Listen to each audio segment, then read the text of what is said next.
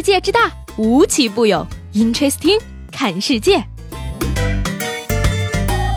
本节目由喜马拉雅青岛独家出品。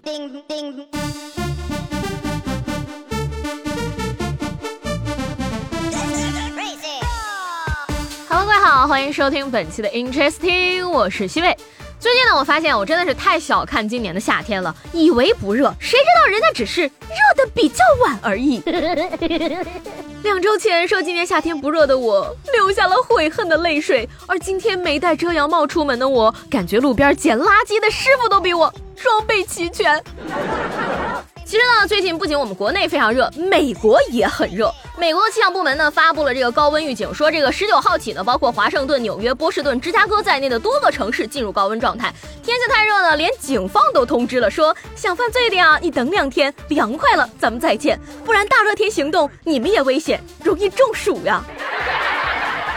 只能说呢，这么热的天气谁都不容易，随随便便出去走一圈，身上都能有烤肉的香气。在这儿呢，也是教大家一个迅速降温的办法，那就是打开你的钱包。天一热呢，这个胃口就不是很好，胃口不好呢，吃的就少，吃的就少，是不是就意味着我要瘦了呢？其实吧，这个减肥呢，最重要的还是两点啊，管住嘴和迈开腿。管住嘴呢，就是说绝口不提什么减肥；迈开腿呢，就是从健身房头也不回的跑出去。说到这个健身房呢，有的人在健身房办卡就像往功德箱里放钱一样，只是为了许愿用的而已。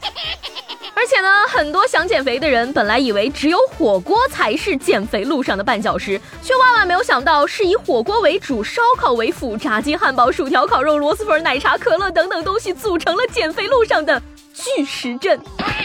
既然不管怎么样肥都减不下来，不如让我们来关心一下猪的生活。说这个七月十六号呢，一辆商务车内传出了此起彼伏的猪叫声。警察叔叔发现呢，车内竟然塞下了二十四只猪，而且还分了上下铺。随后呢，司机因为非法改装被罚款五百元，并且按照要求将车恢复原状。同时呢，还因为涉嫌非法运输，已经被移交当地的动物运输监督部门。二师兄，你还好吗？你说这都什么条件呀？猪都开始坐商务车了。那么问题来了，到底是猪坚强还是车坚强呢？说到这个猪呢，赵师傅零七年的时候在重庆租赁了八十亩的山地办果园，亏损了数十万元之后呢，居然转行养起了野猪，并且果园里的水果也都喂了猪。赵师傅说呀，吃水果长大的猪肉香细腻，肥而不腻，而野猪每个季节都要吃掉好几吨的水果，地里的桃子、橙子、李子全都喂了猪。朋友们，不要再说吃水果减肥了，猪吃水果还能卖个好价钱，你吃水果只能变得更胖，好吗？而且连猪都实现水果自由了，你呢？所以说呢，我不得不再次感叹一句：有钱人的快乐，我真的想象不到啊！这个纽约高端房产市场呢，从去年开始就出现滑坡了，而今年第一季度的高端房产销售缩水了百分之三点二，而平均在市场上停留的时间呢，增加了百分之二十三。对此呢，房产公司不得不推出各种新奇的促销手段。一处将近一千四百平方米、享受纽约三百六十度全景的公寓，就有非常多的附加服务。附赠三辆豪车，一年的私人厨师，在米其林二星饭店丹尼尔斯每周一次，总共一年的两人晚餐，两张去太空的票和二十五万的游艇，以及五年的停泊费用。Amazing，飘了啊，飘了，飘了！八千五百万的房子，我都敢看了。不过为了赠品的那三辆车，我想我或许可以考虑一下呢。不过呢，有钱人虽然吃喝不愁，但是吧，这个有的人呢，智商可能还需要交点税。你比如说呢，二零一六年，青岛的孙先生通过微信附近的人结识了一位家境困难的女大学生，并且决定资助她完成学业。三年来呢，孙先生向对方转账了一百八十多万，却没有想到，二零一九年六月十九号被对方拉黑了。而经警察叔叔调查呢，对方根本不是女大学生，而是一位壮实的小伙子。哎呀，大哥呀，你说人家爹妈都没对他这么好，他实在不忍心骗你了吧？有人敢给，有人敢要，有人敢花，一百八十万可以上宇宙大学的银河系了，好吗？你说我这么穷，难道就是因为我没有打开附近的人这个选项吗？你说吧，有的有钱人呢，智商欠点可有的穷人可拥有着堪比巴菲特的经济头脑。近日呢，山东高密的田某报警称啊，说自己的微信跟支付宝被别人盗刷了四万多块钱。警察叔叔通过这个钱的去向呢，锁定了嫌疑人，就是田某的男朋友王某。小伙王某说呢，交往初期他邀请女朋友去旅游，因为自己没有钱，于是呢就偷偷的记住了女朋友的支付密码，盗刷了她四万块钱，并且成功的将她追到手了。哎呀，典型的空手套白狼哈！这样说的话，这个悲情的小姑娘等于用自己的钱追到了自己。嘿。还是跟钱有关的一条消息。七月二十号呢，江苏南通一名女子拿着一张一百块的假钱去买水果，被收银员识破之后呢，竟然一把夺回，直接塞到了嘴里，硬生生的吞了下去。而且呢，在销毁了物证之后，他竟然装出一副毫不知情的无辜状，还与店主对峙了起来。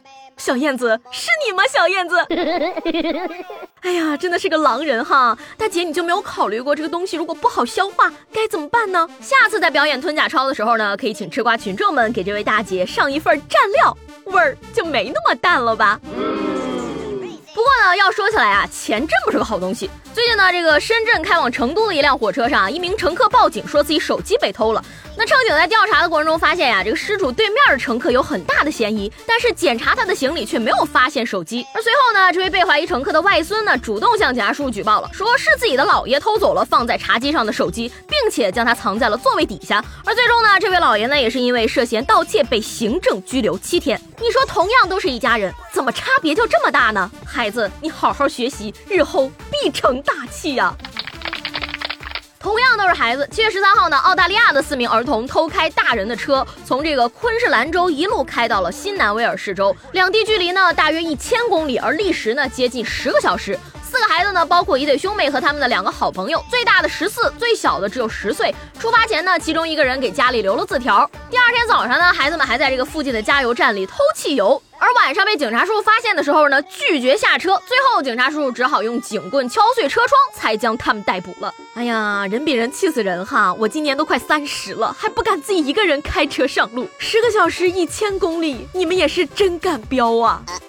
有那些灵活的头脑，不能用在正确的地方吗？实在是不知道该干嘛了，不如去马桶上坐一会儿。说最近呢，比利时一名叫杰米的四十八岁男子决定创造出一项新的世界纪录，成为在马桶上坐的最久的人。挑战时间呢，从七月十一号开始。而在挑战期间呢，他吃喝睡都必须要坐在马桶上，但是呢，他可以每一个小时休息五分钟。而且呢，由于这个挑战用的马桶并没有连接水管，所以说他必要的时候可以跑出去上厕所。而他呢，也是为自己设定了一百六十八个小时的目标，但最终呢，由于过度疲惫和下肢疼痛，他在一百一十六个小时的时候就叫停了。挑战，但他仍然是目前所知能坐在马桶上时间最长的人。而在这将近五天的时间里呢，他几乎都坐在马桶上，只睡了三个小时，真是占着茅坑不拉屎，还能破纪录哈！我就想问问了，有没有躺在床上的挑战？有奖金的话，我可以躺到主办方破产。最近呢，《光明日报》发表了一篇文章呢，在网上引起了非常大的讨论。他说呢，从这个双世宠妃、萌妻食神到微微一笑很倾城，奈何 BOSS 要娶我，大约是爱，一大批故事高甜宠溺，充斥着亲亲抱抱举高高桥段的剧集蜂拥而至，获得了一众女性观众的追捧。而这些作品呢，往往搭建公司男总裁配职场女菜鸟，尊贵王爷配卑微女子，高冷男学霸配活泼女学渣之类的人物关系。创作者缺乏对生活的切身体验，为了迎合某些观众求爽求甜的庸俗趣味而堆砌俗套剧情，为人们构筑起生活和情感不切实际的幻想。真正有力量的影视作品是要透过苦涩或甜美的生活表象，去敏锐捕捉艺术呈现时代的脉息、社会的问题和人们的精神动向，努力用影像为观众提供一种思考人生、观察现实的窗口。怎么着，连梦都不让做吗？既然你说迎合女性要不得，那么我建议呢，为了男女平等，可以拍一部女总裁、男菜鸟、女学霸、男学渣之类的剧来平衡之前的影视市场一边倒的现象。我演女一号，吴亦凡演男一号，刘昊然演男二号，吴磊演我弟弟。本片中不得出现第二个抢我风头的女主角。最后的这条消息呢，建议大家转给自己的老板听一听。说这个，根据媒体十六号报道呢，为了缓解东京奥运会的交通拥堵，当地政府及奥组委发起了员工在家远程办公的活动。超过三千家单位呢，约六十万名员工将在七月二十二号在家试行两周，而包括富士通、丰田、理光、日本电器等公司都参加了这次试行。这个活动呢，我建议我们国内也可以尝试推行一下。我如果在家办公的话，保证冲破艰难险阻，尽量少躺着。好了，那今天的 Interesting 就到这里了，我是西贝，下期节目见啦，拜拜。